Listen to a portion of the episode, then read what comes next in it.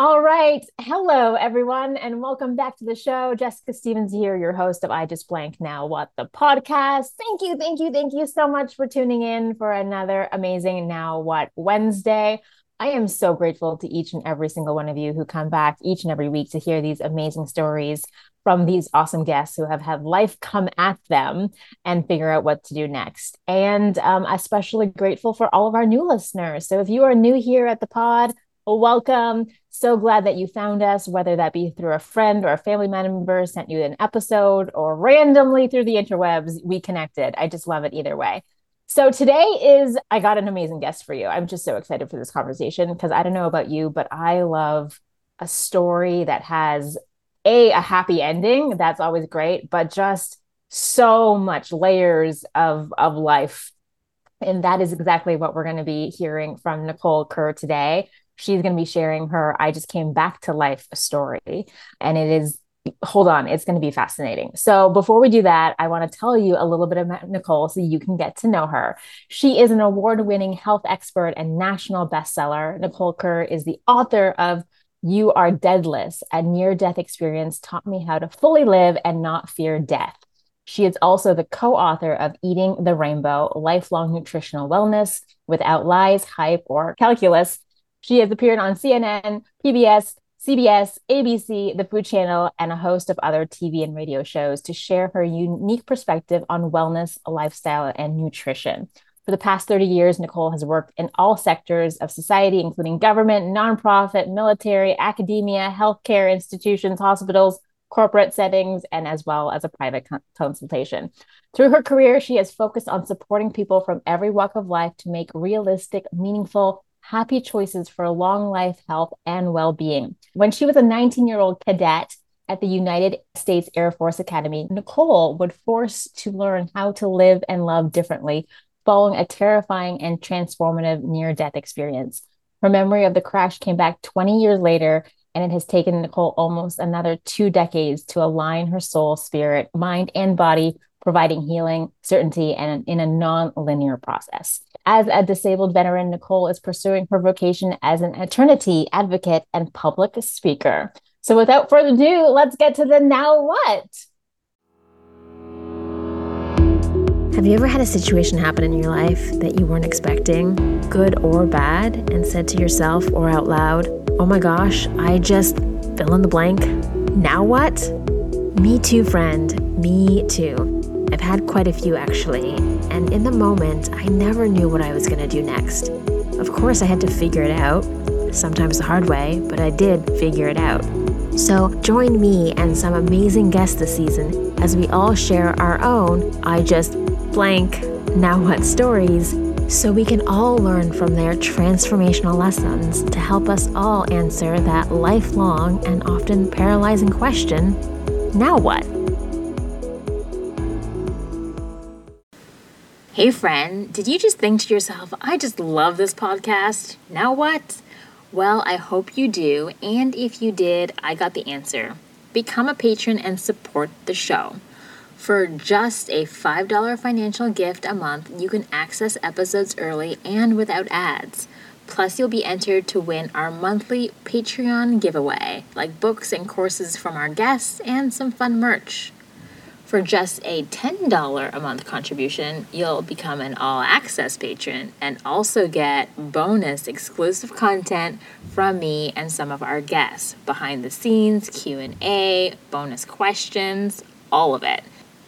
So head over to patreon.com backslash I just blank and now what or click on the link in the show notes and become a patron today.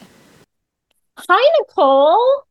Hi, Jessica. Thank you so much. I just love your show and your enthusiasm. You really are just such a radiant soul. And I just appreciate so much that you have me on your show today. I'm looking forward to talking to you about my story and coming back to life and what that journey has looked like for me. And maybe it can help your audience members as well. Oh my goodness, Nicole, I just adore you too. When we first connected and I heard like the, just like the tid like tiniest little piece of your story, I'm like, "Oh my god, I I need to have you on your show on the show. People need to hear about this because people need to wake up and they need to start living." Yes, exactly. Because even though they may not have had their own near death experience, I feel people aren't really awake and alive in their life right now. And so I was just so inspired by you know your story and wanted to have you on the show. So I'm going to shut up in a minute and let you do that.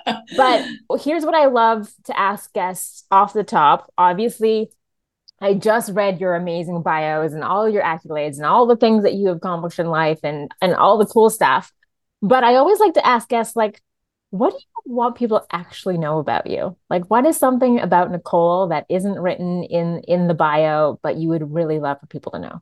You know, I think what I really want you to know is that I, the book that I wrote, the most important credential that I think any of us have is BTDT been there, done that.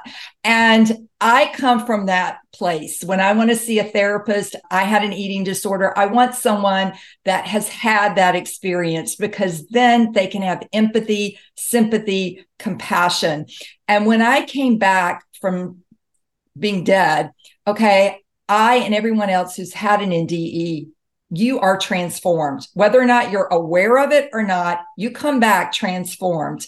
So I came back a different person. I didn't come back to continue being a people pleaser for my family. I had to let go and unravel all those identities that I those those wonderful, you know, awards I got and all this kind of stuff. I had to let all of that go and get to my true essence. And that is that I and everyone else are these beautiful souls. And when we die, that's the part of us that continues to live on. So I just want people to know, been there, done that. I don't want you to have to have an NDE. I hope you can gain from what I'm saying today some maybe some experience, strength, hope, and some tips to help you on your journey of literally a spiritual transformative experience because it's time for people to start waking up and becoming conscious of what their thoughts and actions and behaviors are doing, not only to themselves, but to others, the planet, and all sentient beings. Oh my gosh. So excited to hear the story. Okay. So let's rewind the tape. Take us back to teenage Nicole. Who were you? What was life like? How did you get enrolled in the Air Force? You know, the military was totally my dad's idea.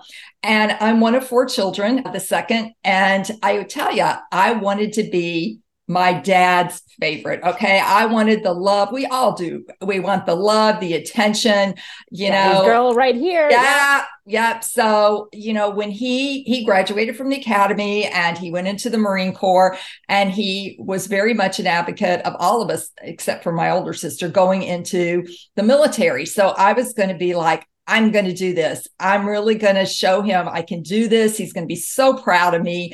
And because they had just recently admitted women, I know this predates you probably, but, but the first class that graduated with women in all the service academies was 1980. So my class was 86. So I was right there at the beginning. And I thought, okay, I'm going to just apply and see what happens. Well, you have to understand, I did not grow up wanting to fly airplanes and just to being in the military in general. That was never a goal of mine. I was a model, I was in junior achievement, I headed up a teen board. I did all these activities. I was not a varsity athlete at all. You know, playing racquetball or softball was about the extent of my athletic career. And so here I am going through this testing. And then, you know, my senior year, I get a call from the principal's office saying, Nicole, your representative uh, from the state of Mississippi is on the phone. And he said, Congratulations, you've been accepted at the United States Air Force Academy in Colorado Springs. And I just went, excuse my language, oh shit. Now I got to go. Now I, I, I can't let him down. I can't let I, you know, my family down. And all these people in my class are like, woohoo, Nicole, I didn't even know you wanted to go. And I'm like, I just didn't think it was, I just really didn't think I'd get in, you know? Well, when I got out to boot camp, I knew this was not for me. Okay. I mm-hmm. mean, it is unfortunately a very abusive environment, especially as a newbie going in. And, you know, as a woman, you also experience, and not to say that men don't either, but sexual abuse as well is highly pre- prevalent. And so, three weeks in, I'll never forget it we got a three minute phone call. back home. And my mother answered the phone and I proceeded to cry and hyperventilate. I didn't get one word out of my mouth. And the whole three minutes, I cried.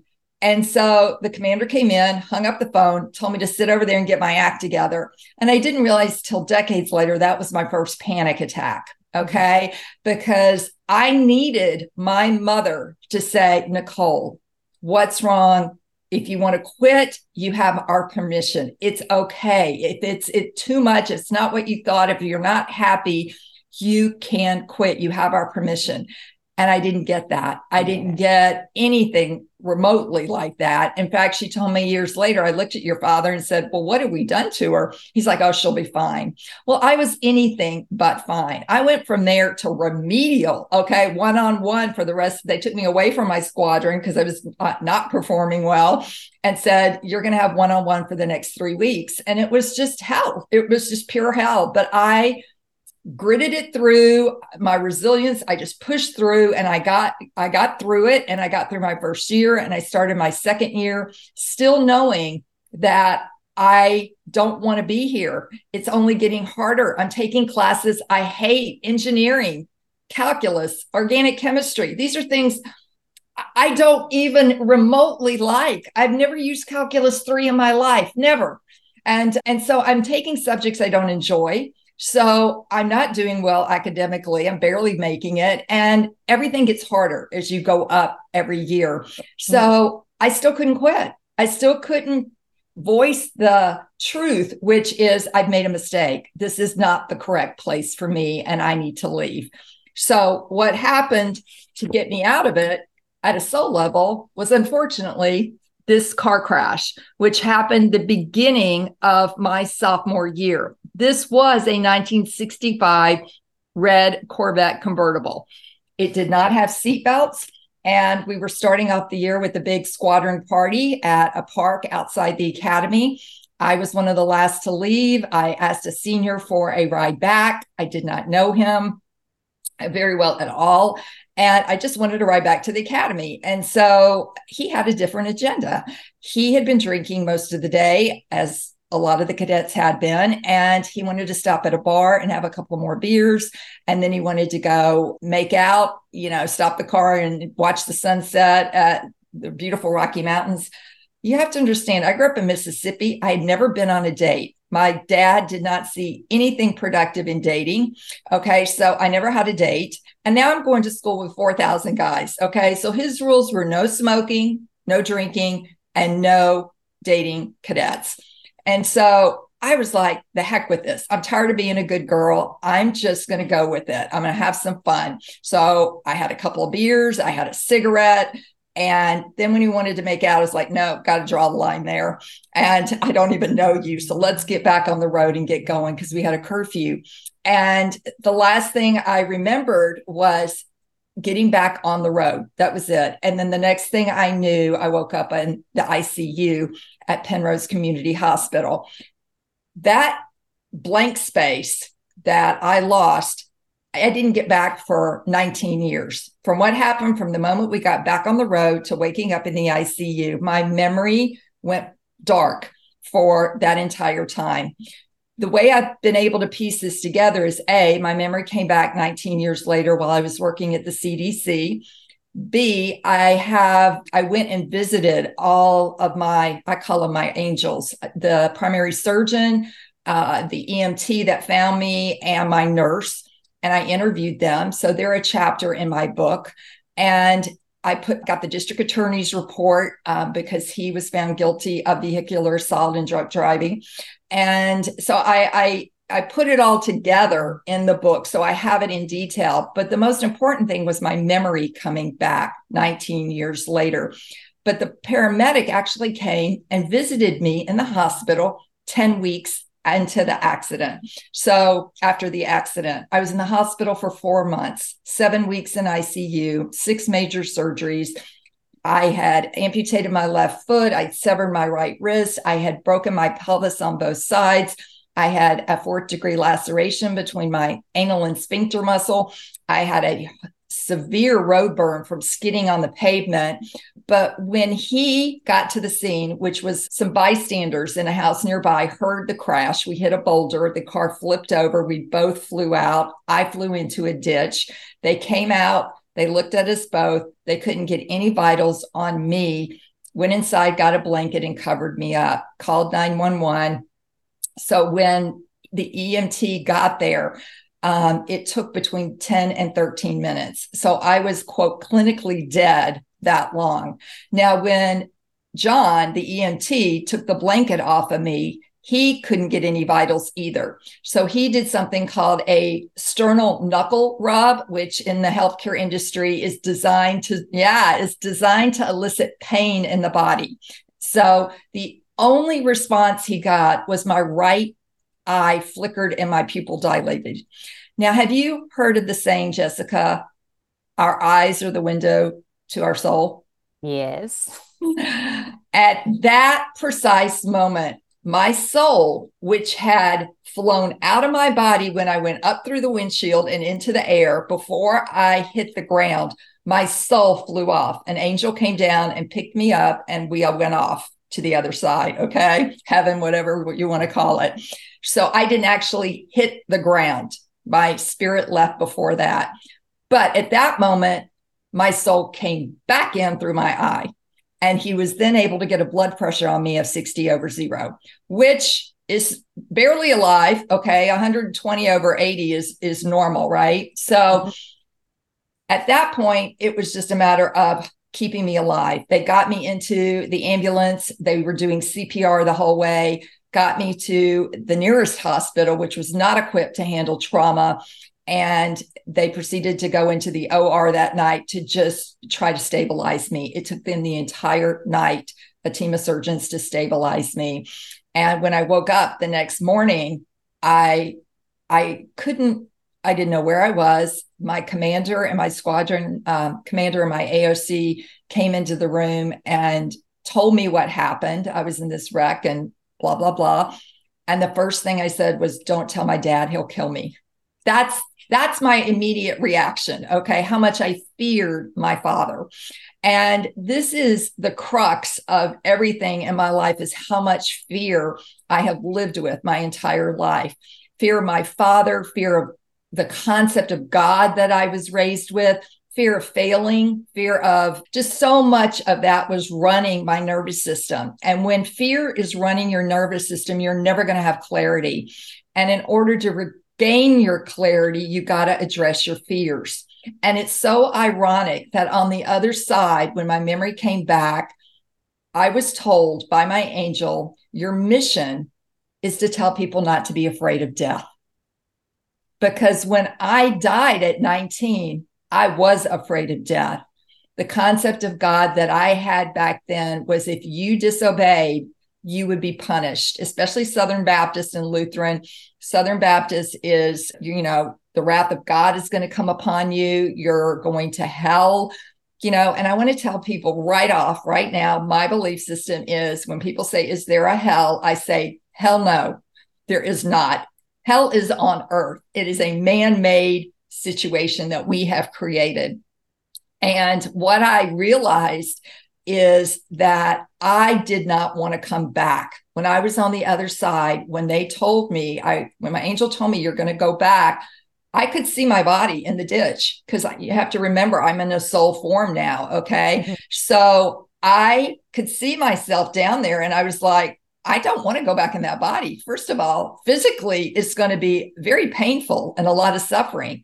Second yeah. of all, I'm going to go have to live with my mother and dad again. Okay. And they are very conservative. I would say now they're religious addicts, but it is my dad being very controlling, dogmatically positioning his way or the highway. I'm like, I, I, I don't want to go live back in that environment.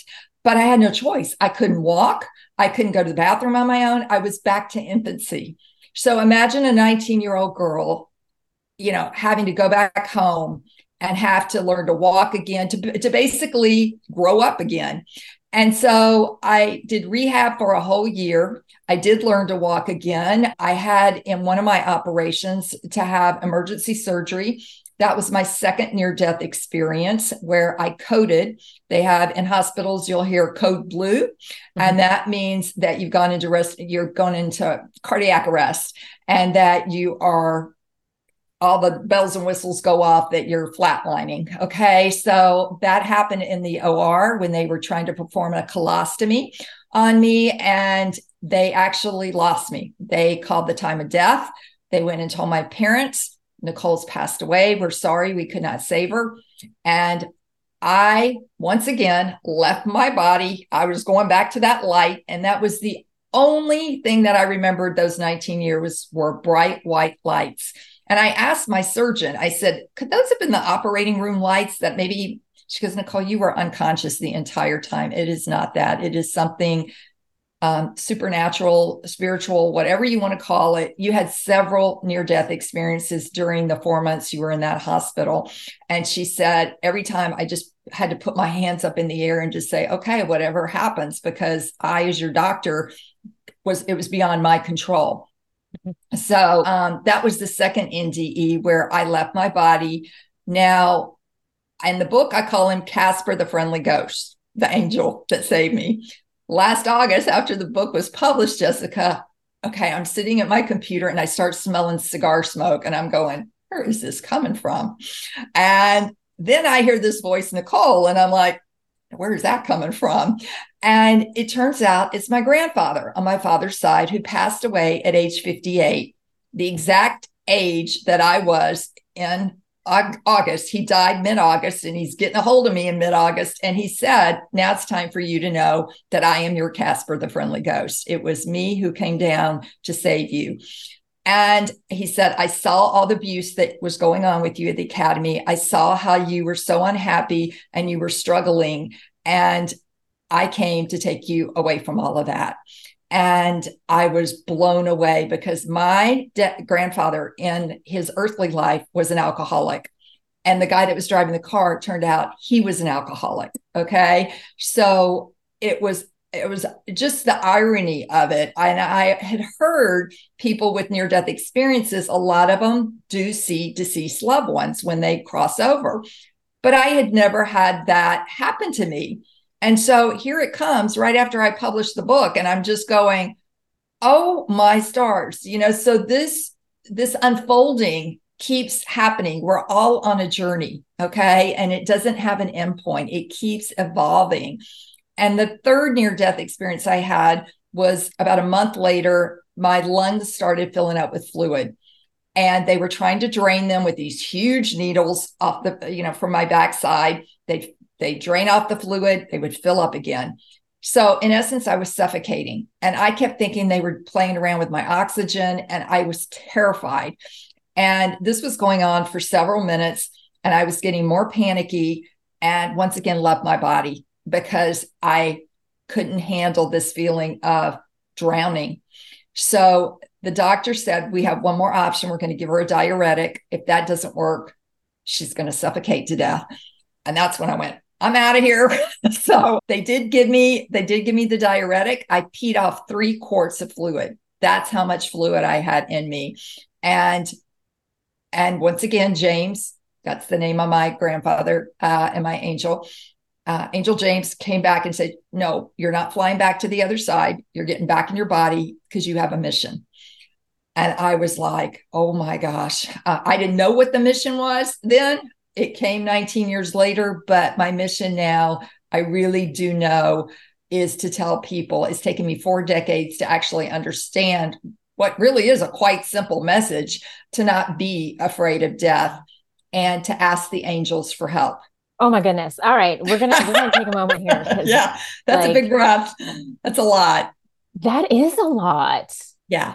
And that's um, not that's not dealing with mental health and all the PTSD and the eating disorder because my parents had what they said Nicole needs psychiatric and uh, psychological help. She's been through a massive trauma. She now has a lot of limitations in her life that she never had before. She's got body image issues and all this stuff. So my mother looked at the doctor and said, Jesus is our psychiatrist. She's going to be just fine. And I will tell you, Jessica, I was not fine. A year later, once I had left my parents and moved in with my sister, I developed back in the 80s, it was called compulsive overeating. It's now known as binge eating disorder. I lived with that for 20 years. The shame of that, the self hate, all of that that goes along. And that's one of the reasons I went into nutrition as a major was I thought I could fix myself. If I just knew enough about eating, I could stop myself from binge eating. And of course, that's not true. And it took me two decades to reconcile and to come to peace with what the self hate was really about and to replace it with self love. Okay, another deep breath. What was the time span from the accident to that final near death experience that you mentioned? So I was in the hospital for four months. So that would have been 60 days, maybe. Okay. And then after that final near death experience with the fluid in your lungs, then you were in the hospital for a lot longer, still recovering. Yes. And then you were able to go home after yes. four months. I had to have more surgeries. They had to take my gallbladder out because the, I developed gallstones from all the medications. You know, I had 64 pints of blood transfused. That's like redoing your body, what, six times? Don't we normally have between eight to 12 pints? Yeah. Sure. sure. So, okay. Yeah. yeah so I, I, just, I had a lot of, I'd start getting better and then I would tank. I'd start mm-hmm. getting better and then I would tank. And so it was just, you know, it, it was just trying, I had to have my foot reattached. They had to do skin grafts. I had, you know, my arm they had to uh, do surgery on and they had to put a device to try to get it um, put back together again so i had a lot of different surgeries during that time, and they all had to be spaced to coincide with me staying stable. So you're now out of the hospital. You've gone into, you know, physical therapy. You learn how to walk again. You're living with your parents. Finally, move out, and you start living, living this new version of life for you. Where did you start? What was your driving force to keep going? Because mentally, I can't even imagine what you were under you know, I didn't think about it. I didn't feel it and I didn't think about it. And that's what we do with emotions when we have trauma. We don't, we just push them down. And that's why I'm such an advocate for emotional well being and getting the help that you need, whether it is through therapy. That is one of the things that I got into that helped me find myself, find my happiness and joy was I had to get into therapy and different forms of therapy that have evolved, you know, and I've gone in and out of therapy my entire 40 years here since the car crash. And I will tell you, writing this book was therapeutic for me mm-hmm. in a lot of ways, but it was hard. It was also very triggering. And then I did the audio version earlier this year, and it is a whole different way when you are actually reading your story and then I narrated it myself. And then to listen to myself tell my story, I had to go back into therapy again because I was like, oh my mm-hmm. God, it really sunk in in a different way just what I had been through in my life and how I kept pushing myself because I didn't know any better. And I had a family who was about out, let it the past go and just get on with the future, get an education. So I started out at a community college to see if my brain would even work right. Mm-hmm. And then I was living with my sister who didn't get a roommate. She got a traumatized person who didn't know how to cope. So, you know, our relationship fractured as a result of that. And, you know, it's been extremely hard because my family thought that if I was physically okay, then I was mentally okay and I was spiritually okay. And that is not true at all. And that is one mistake uh, many people make that if you look okay on the outside, then you're okay on the inside. And no, that's not true. So mm-hmm. I, I just kind of did the next thing go to school, get a degree. I got an eating disorder now. I don't even know what it is. I don't know why I'm doing this. I keep telling myself every morning I'm not going to binge, and I do. I was lonely. I felt empty. I couldn't remember what happened. And so I just did life like I was supposed to. You go to school, you graduate, you get a job, you get a boyfriend. I could never maintain a relationship. And I didn't understand why until my memory came back because I thought if a guy got angry at me, that something terrible would happen. So I, the people pleasing, kicked into high gear when I was dating. I would please the guy, do whatever he wanted, and was not being honest and true to myself. So the relationships never worked out. So it when my memory came back, that's when my healing really accelerated. And I really could understand now why things were happening because when we don't have in our mind if we can't figure out why something is going on it is really frustrating it's discouraging it you, you stay in this negative loop and you just keep doing the same things. And you wind up ironically sabotaging yourself. Yeah the brain the brain's job is to like get to completion it is like yes. it's a computer it's reading data it needs to finish this task right yes. and yours yes. was just looping and looping and looping and not actually getting to a point so how old were you when your memory came back Okay, so that was late 30s. Late 30s. And where were you in your life when this happened? I was at the Centers for Disease Control and Prevention in Atlanta, Georgia, and I was going to work and I stopped at Starbucks. I got my regular drink and as soon as I took a sip, and it was not Starbucks or the caffeine that the memory came back. So don't don't go out thinking that that's gonna to Starbucks thinking your memory's gonna come back from some trauma if you have coffee. I remembered exactly how I was sitting in the car, and I never could figure out how I had the injuries I did. But what happened was I had one foot up on the dashboard and the other foot I crossed over. A lot of times we'll sit that way. You know, you just put your feet on the dashboard or whatever. So that's how I was sitting. My head, I was back, just enjoying the the ride back. And then all of a sudden, I went butt up through the windshield and I can remember it exactly. And I detail it in the book. It felt like you're in a tilt a whirl. And I remember freezing. I said, I'm not going to go back to work. I'm going to go to my chiropractor and a body healer. And I sat there at his office all day because he didn't have an opening. And when he finally got to me, he said, Nicole, these are called repressed memories. And he said, Your body is now releasing the trauma and the memories for you to heal. And I'm like, Are you kidding me? This has taken 19, 20 years to do this what gives? What is the reason behind that? And he said, first of all, you finally feel safe enough. The body has to feel safe in order for this to come out. Otherwise, you would be so overwhelmed. You'd probably become schizophrenic. You really would. You wouldn't mentally know how to process it all. And second of all, you have support. Okay. You have built a support network over the last 20 years you've gone to therapy you have gotten you're in group you know you've gotten the support you need. You realize that your parents and your family are not necessarily the people to go to to support you. You've developed friends you've developed you know uh, a healthcare team that really has been supporting you and your body. And that and I will say now, my guides, we all have spirit guides. Um, my guides were not going to let me get out of this lifetime without remembering this because this is what I came in for. And when I came back, it was not about connecting with my family again. It was not about, you know, staying a dietitian or any of these things that I had done in the past. It was to get this mission and message out to people to not be afraid of death because so many people are. And your concept or beliefs about God shape your relationship with death.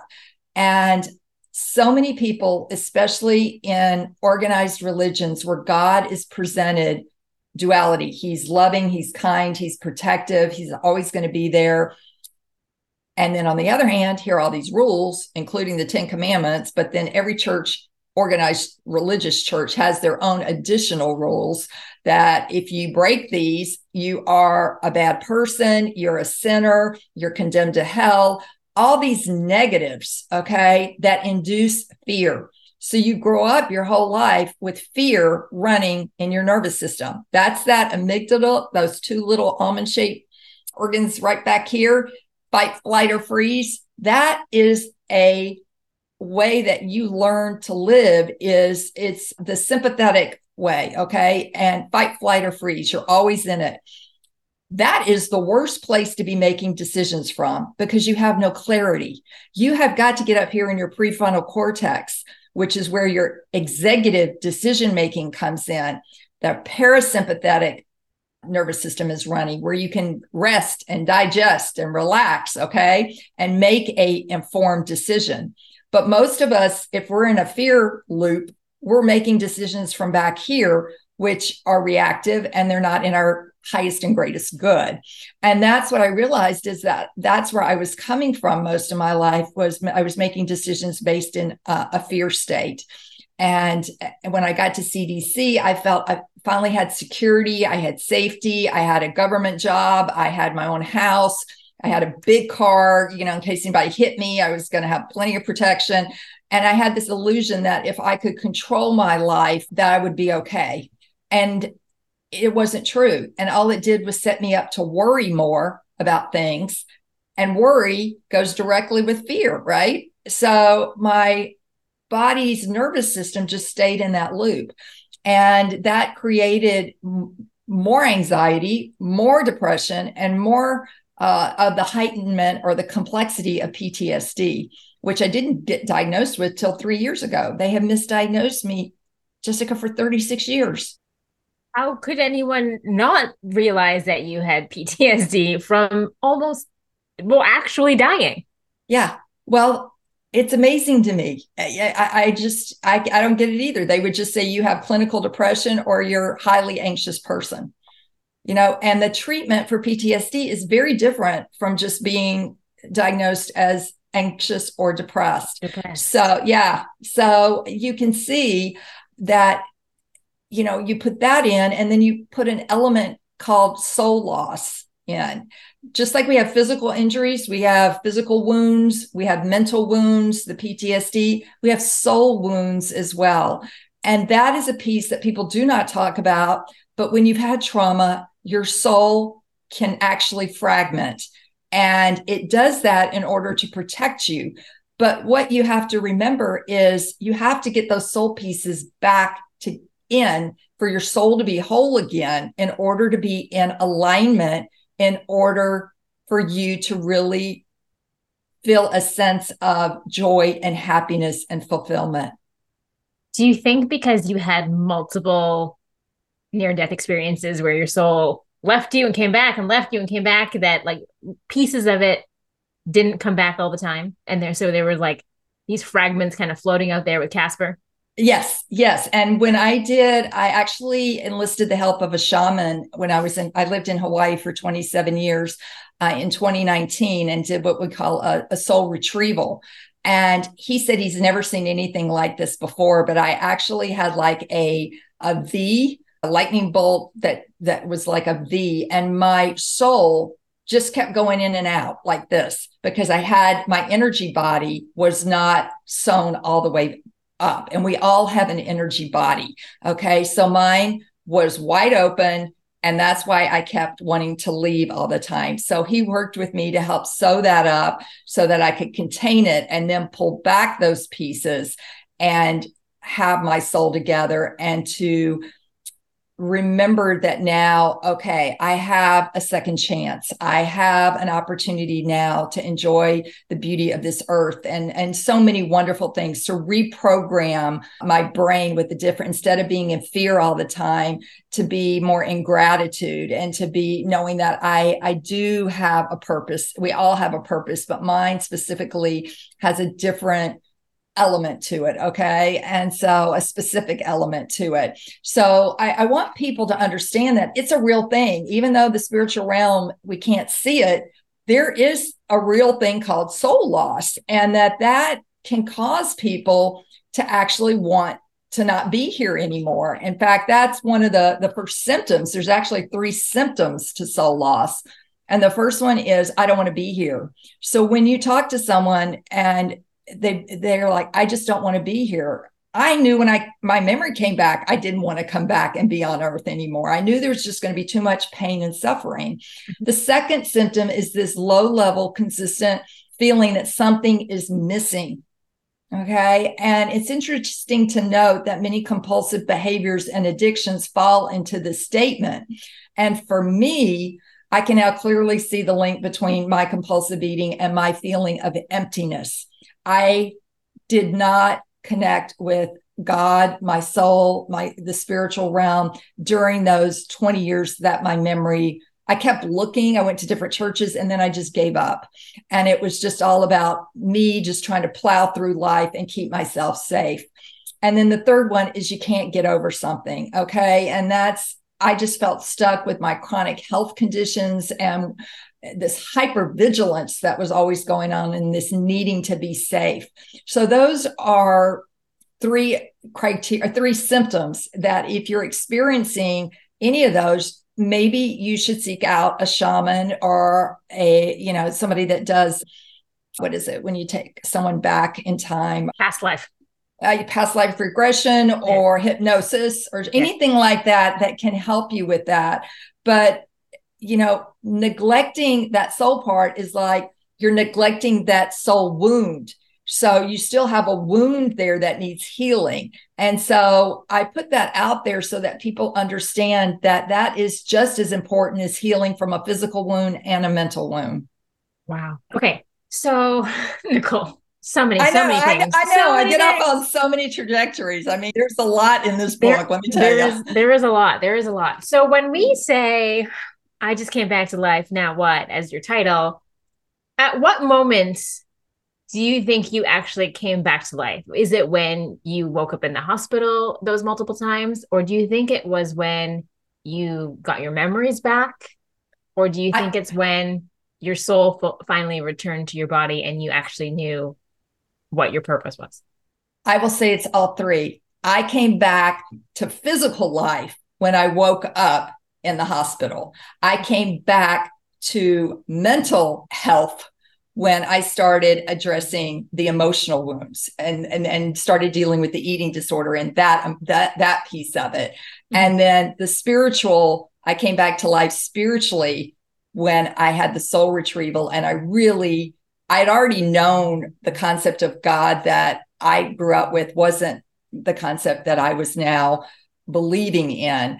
But when I did the soul retrieval, that aligned me. And I knew without a doubt that God is just love. There, period. And there's nowhere that God is not. And 100%, this is my experience, but that, that there's no judgment when you're on the other side. And mm-hmm. I hope people really get that because when you're judging yourself, you can't love yourself. But when you go to the other side, all this bit about being judged and all this judgment it, day, yeah, yeah, it's not. That's not true and you're never alone. Okay. There is a whole realm on the other side, angels, spirits, guides that are there with us every day. We just have to acknowledge it, start having a relationship with them, and ask them for help. So once that part of me switched on, I now talk to my angels every day. I talk to my guides. You know, I check in with my emotions. I try to take care of myself physically, you know, even though that still is a challenge for me, but you know, I've I decided a, couple of years ago uh, to go on medication, you know, and I've struggled off and on with that for years, but you know, it's it's all personal choices, but I have to keep reevaluating and evolving with those three because that's what we're here to do is to evolve our souls. I love it. Oh my goodness. See, guy, everyone, I told you this today's story was going to be so many layers of so many layers of life and living and and how are you showing up in your life in different ways and what could be preventing you from actually, you know, being your true self. So, Nicole, tell us a little bit more about the book. Okay, so the book is You Are Deathless. And this took me 13 years to write. Okay. And that was not an easy process because I grew up I was, you know, on the school newspaper. I was an editor and all that kind of stuff. But when I went to CDC, you have to write very scientifically. Okay. And writing this kind of book was personal. It, it's authentic. It's my feelings. I, I discuss my eating disorder in this book. You know, I put it all out there.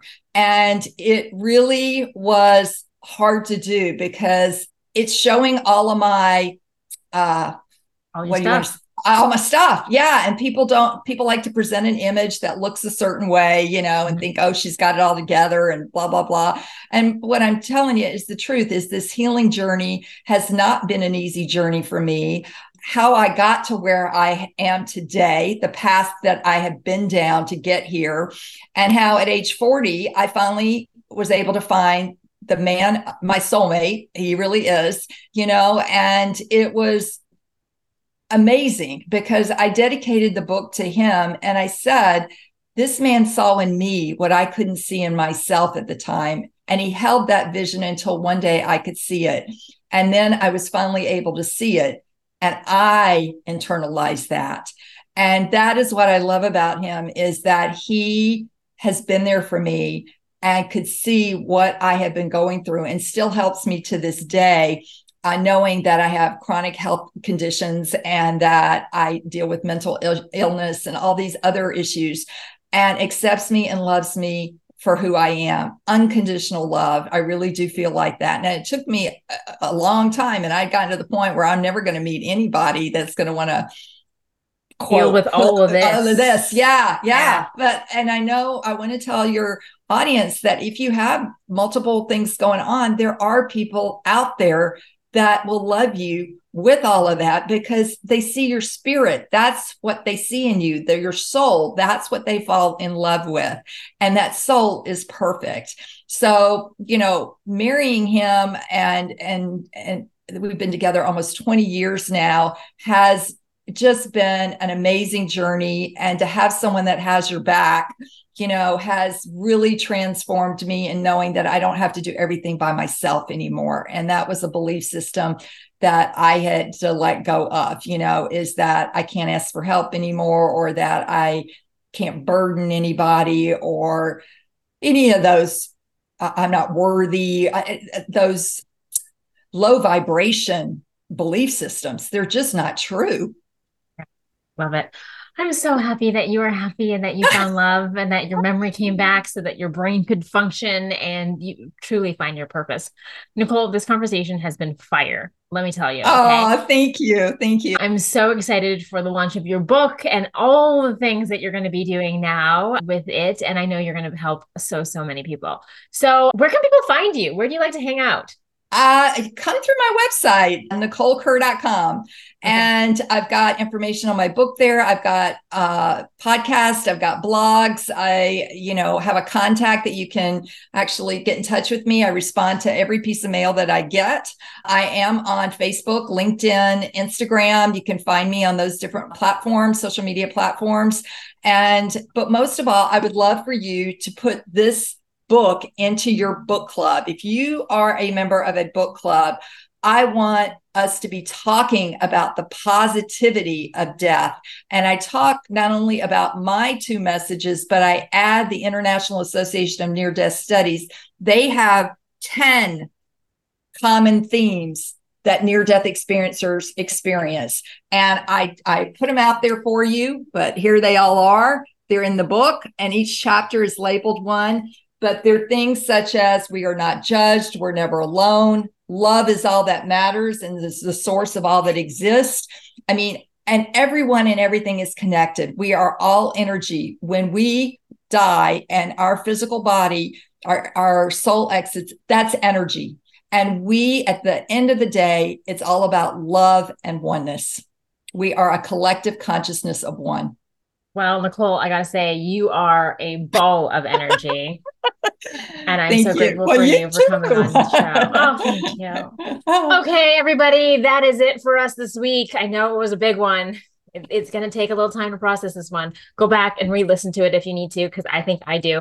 Thank you, Nicole, so much for joining us. Hey, You're everybody, welcome. if this episode resonated with you, please give it a shot, like, a share. Don't forget to subscribe. Or if you know someone who okay, maybe not be going through something similar, but is feeling, as Nicole said, those three things and not feeling alive, please, please, please share this episode with them. It just may help them figure out their very own now what. All right, that's it for us this week, and we'll be back for another episode next week. Bye bye. Thank you so much for listening. I appreciate it more than I can say. Did you love this episode of I Just Blank Now What?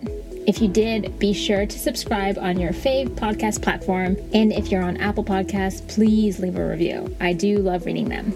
And if you know somebody who's experiencing this story or something similar, please share this episode with them. It just might help them figure out the answers to their own now what questions. Have you recently had a now what moment and aren't sure what to do? Reach out to me at jessicastevens.ca and submit your story, and I'll help you figure out what to do, how to move forward, and help you answer now what. See you on the next episode.